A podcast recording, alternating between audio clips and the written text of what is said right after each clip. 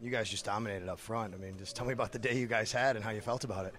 Uh, I feel like just all of us just having that aggressive mindset, and especially when the game gets one dimensional and we go up by like 14 and stuff like that, the offense firing on all cylinders, it just makes us able, it, it gives us the ability to just pin our ears back and just go and just get after the passer, you know? Obviously, they had a lot of trouble running the ball, so it wasn't just getting after Yeah. seven sacks, but Yeah. against the run too. What did that mean for you guys? I mean, it means everything. Coach Frazier, Coach McDermott, uh, Coach Washington, that's all they preach is stop the run. You know, you, you got to stop the run first because then you you limit all the play action, you limit all the uh, just you make the offense one dimensional. You feel me? You stop the run the second to ten, they're not going to run the ball again. Probably ninety percent of the time they're going to throw a pass. So I mean, stopping the run, it's just I really I really feel like it's a mentality that in, that we practice every single day that we just have instilled in us.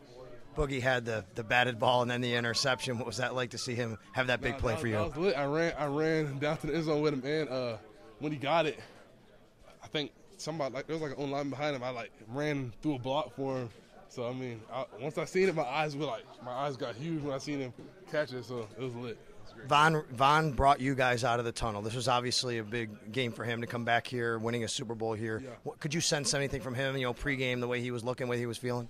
Oh, I mean, Von. I mean, he's just he's a pro. You know, he's a future Hall of Famer, and just his consistency. You know, never any no moments too big. You know, he had the same approach, the same steady approach. He was saying the same things that he's been telling us in practice. You know, just like uh, just all about mindset and just staying aggressive. So, I mean, he's a pro, and he, he's, he's he's true to himself. And he said he was in ball, and he balled. So, yeah. After all the waiting for this game, it's finally over. You got the big win. Now you guys have 11 days for the next one. How, how, how does that feel for you to kind of be able to kind of breathe a little bit, a sigh of relief?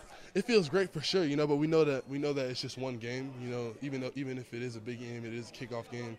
It's one out of what 17 games, so one out of 17 games. So we we have a long way to go. We just got to keep taking things day by day, uh, and week by week.